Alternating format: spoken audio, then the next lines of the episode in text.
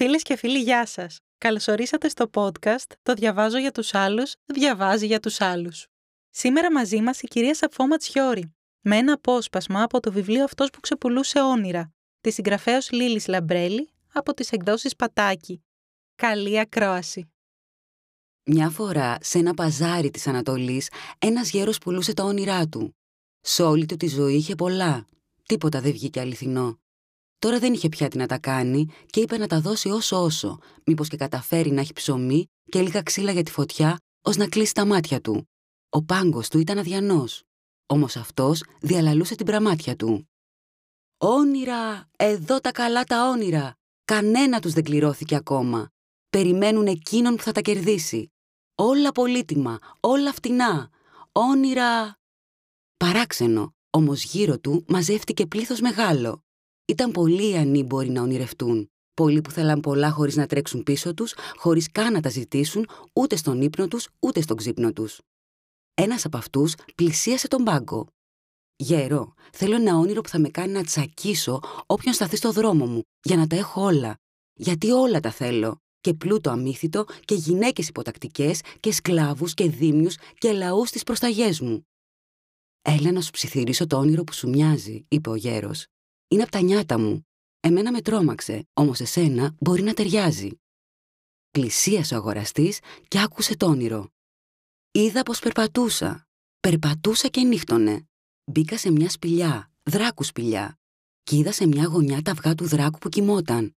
Τα κλέψα και έτρεξα στο σπίτι μου. Τα ζέστηνα στον κόρφο μου και σε ώρες μέσα βγήκανε δρακάκια. Και αυτά, σαν με είδανε μπροστά τους, πίστεψαν πως ήταν παιδιά μου. Τα ανάθρεψα σαν πιστά σκυλιά να είναι στις προσταγές μου και ό,τι ήθελα το είχα. Έστελνα τα δρακάκια που θέργεψαν και έγιναν δράκοι θεόρατοι και μου φέρναν ό,τι λαχταρούσα. Όλοι στα πόδια μου να με προσκυνούν, όλοι να με φοβούνται. Χωρίς να κάνω τίποτα, προστάζοντας μονάχα, απόκτησα χωριά και πολιτείες μεγάλες και θάλασσες και ρήμους και ποταμούς και θησαυρούς που δεν βάζει ο νους και γυναίκες πεντάμορφες και σκλάβους πιστούς και λαούς προσκυνημένους. Το παίρνω. Δέκα δεκάρες. Δέκα καμουτσιές θα σου δώσω, γέρο. Είναι ολοφάνερο πως το όνειρο φτιάχτηκε για μένα και μου το κλέψες. Χάσω από τα μάτια μου και μην τολμήσεις να ξαναφανείς μπροστά μου. Έτσι είπε και χάθηκε, τρέχοντας μες στο κουρνιαχτό του χωματόδρομου. Και να, ένας άλλος που πλησίασε διστακτικά. Θα ήθελα δόξα γέροντα, ζητοκραυγές, χειροκροτήματα, όλα όσα αξίζω και δεν τάχω και ο γέρος του ψιθύρισε ένα άλλο όνειρο. Και αυτός που ήθελε δόξα πλήρωσε από μόνος του κάμποσα χρυσά. Και ήρθανε κι άλλοι πολλοί και αγόραζαν, άλλος ακριβά, άλλος φτηνά, άλλος χωρίς αντάλλαγμα.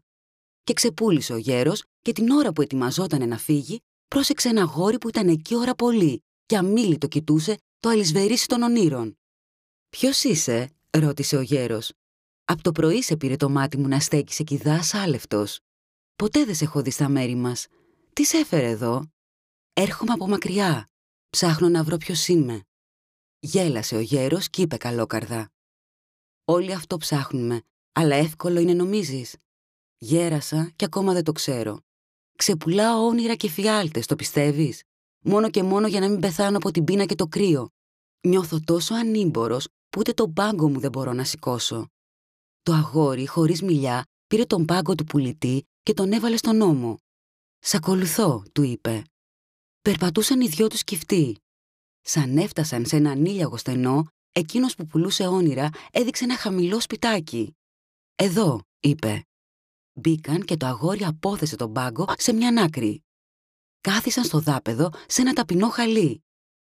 Ο γέρος έβαλε μπροστά τους χρουμάδες και δροσερό νερό μέσα από το κουμάρι και είπε «Την ευχή μου να έχεις γέ μου. Θέλεις κι εσύ ένα όνειρο. Όλο και κάτι μου έχει περισσέψει. Σε ευχαριστώ, αλλά δεν το πιστεύω πως αγοράζονται ή χαρίζονται ή αρπάζονται τα όνειρα. Τότε αν θέλεις, θα σου πω μια ιστορία που μοιάζει με όνειρο. Το μόνο που κυνήγησα σαν ήμουν νέος σαν και σένα. Αλλά δεν έγινε δικό μου. Εγώ έχω ένα δικό μου όνειρο, παππού. Το είδα πολλές φορές, πάντα το ίδιο. Όμως πες μου την ιστορία, μια και μου την προσφέρεις, δεν μπορώ να την απογυρίσω. Και ο γέρος στοχαστικά, ψάχνοντας μία-μία τις λέξεις, άρχισε να μιλά σαν να φέρνει στη μνήμη κάτι λησμονημένο. Ήταν μια φορά ένας βασιλιάς που είχε μια κόρη μονάκριβη και όμορφη, σαν το φως. Και πέρναγε ο καιρός, και το κορίτσι μεγάλωνε, και γινόταν όλο και πιο όμορφο, όλο και πιο ζηλεμένο. Σαν ήρθε ο καιρός να παντρευτεί, δεν υπήρχε κανένα παλικάρι σε ολόκληρο το βασίλειο που κρυφά ή φανερά να μην την ποθούσε για γυναίκα. Και κάθε μέρα γίνονταν ουρές ολόκληρες από τους υποψήφιους γαμπρούς έξω από το παλάτι. Όμως η Βασιλοπούλα δεν ήθελε κανέναν. Μια μέρα ο πατέρας της την κάλεσε στην αίθουσα του θρόνου και της είπε πως πρέπει πια να διαλέξει σύζυγο. Δεν έχει νόημα να περιμένει κάποιος άλλος να φανεί. Και εκείνη αποκρίθηκε. «Για μένα έχει νόημα, πατέρα. Δεν θέλω να παντρευτώ κανέναν από τούτα τα μέρη. Εκείνος που αγαπώ είναι το άλλο μου μισό και είναι μακριά, πέρα από την έρημο, πέρα από τα βουνά. Όμως αργά ή γρήγορα θα έρθει. Γι' αυτό θέλω να πάω να μείνω μονάχη μου, σε μια καλύβα να τον περιμένω. Ο βασιλιάς ένιωσε σαν να ξεριζώθηκε η καρδιά του, όμως δεν την εμπόδισε. Και εκείνη πήρε κλωστές και βελόνι, πήρε και ένα μακρύ λευκό πανοφόρι για τις νύχτες στην έρημο και κίνησε να περπατά. Σαν έφτασε στη μέση του πουθενά, ένιωσε πως εκεί ήταν το κέντρο του δικού της κόσμου. Και έφτιαξε ένα μικρό καλύβι, χώθηκε μέσα και έκλεισε πίσω της την πόρτα. Σε λίγο το νέο απλώθηκε παντού. Πως η Βασιλοπούλα μένει στην έρημο και περιμένει εκεί αυτόν που αγαπά, το άλλο της μισό, να πάει να τη βρει. Και κίνησαν από παντού. Και Βασιλόπουλα και αρχόντι και φτωχοί. Όλοι ήθελαν να δοκιμάσουν την τύχη τους. Τις χτυπούσαν την πόρτα και εκείνη ρωτούσε από μέσα. Ποιος είναι; Εγώ απαντούσε εκείνος που στεκόταν στο κατόφλι. Δεν υπάρχει χώρος για σένα και για μένα εδώ, έλεγε η πεντάμορφη. Πες μου το όνομά σου ξένε και πήγαινε στο καλό. Ο ξένος έλεγε το όνομά του και εκείνη το κεντούσε στο πανοφόρι της. Ύστερα έρχονταν άλλος και έπειτα άλλος κι άλλος, και εκείνη χωρίς ποτέ να ανοίξει την πόρτα, ρωτούσε ποιος είναι, και όλοι της απαντούσαν εγώ. Τότε τους έλεγε πως δεν υπάρχει χώρος για τους δύο, και ύστερα κεντούσε το όνομά τους. Και πέρναγε ο καιρός, πέρασαν χρόνια ολόκληρα, και αυτή κεντούσε ονόματα, πλήθος ονόματα, πάνω στο λευκό πανοφόρι. Και όλες τις πολιτείες και στα χωριά γύρω από την έρημο έλεγαν πως η Βασιλοπούλα έχασε τα μυαλά της από την πολύτιμη μοναξιά.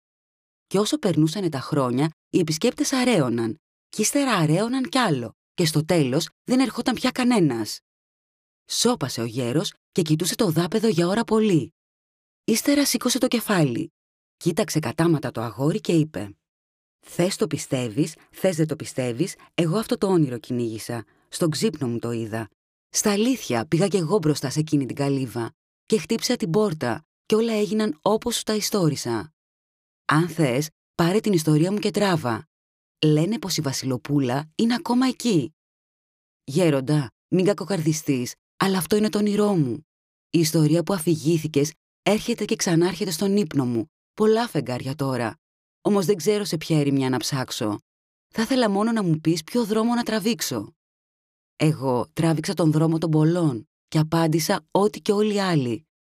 Ήτανε λάθος. Εσύ όμως, γέ μου, πάρε το δρόμο που σου λέει η καρδιά σου και πες τα λόγια που η ψυχή σου ξέρει. «Φεύγω, σε χαιρετώ», είπε τα γόρι και του φίλησε σεβαστικά το χέρι. Έκλεισε πίσω του την πόρτα και κίνησε να περπατά μέσα από σκοτεινά σοκάκια και καλντερίμια βουερά και σιγά σιγά βγήκε από το παζάρι της πολιτείας. Όσο έβλεπε ζώα και ανθρώπους, ήξερε πως έπρεπε να αλλάξει δρόμο. Μπήκε στην έρημο. Περπάτησε καιρό. Ώσπου μια μέρα, μεσούρανα ο ήλιος, βρέθηκε μπροστά σε μια μικρή καλύβα. Αμέσως κατάλαβε πως εκείνη που αγαπούσε στα όνειρά του ήταν εκεί. Χτύπησε την πόρτα.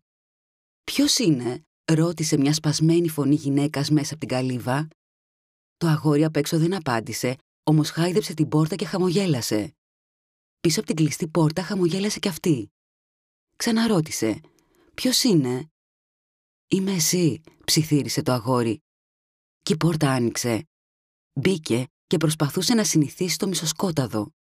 Σιγά σιγά ξεχώρισε μια μορφή γερμένη από τα τόσα ονόματα που κεντήθηκαν στο φθαρμένο πανοφόρι που κάποτε ήταν λευκό. Άρα για το αγόρι είδε τις ρητίδες που έσκαβαν το πρόσωπό της. Είδε τα γκρίζα της μαλλιά που κάποτε ήταν μαύρα σαν φτερό κοράκου. Το σίγουρο είναι πως είδε μια κλωστή να βγαίνει από ένα όνομα κεντυμένο στον δεξί της ώμο. Χωρίς να το σκεφτεί, τράβηξε την κλωστή, ξυλώθηκε το όνομα, εκείνος την άφησε να φύγει από τα δάχτυλα και η κλωστή βγήκε από την ανοιχτή την πόρτα και ευθύς έγινε πουλί και πέταξε. Τότε εκείνος τράβηξε άλλη κλωστή, ξυλώθηκε άλλο όνομα και έγινε πουλί, κι ύστερα άλλο, κι άλλο, κι άλλο.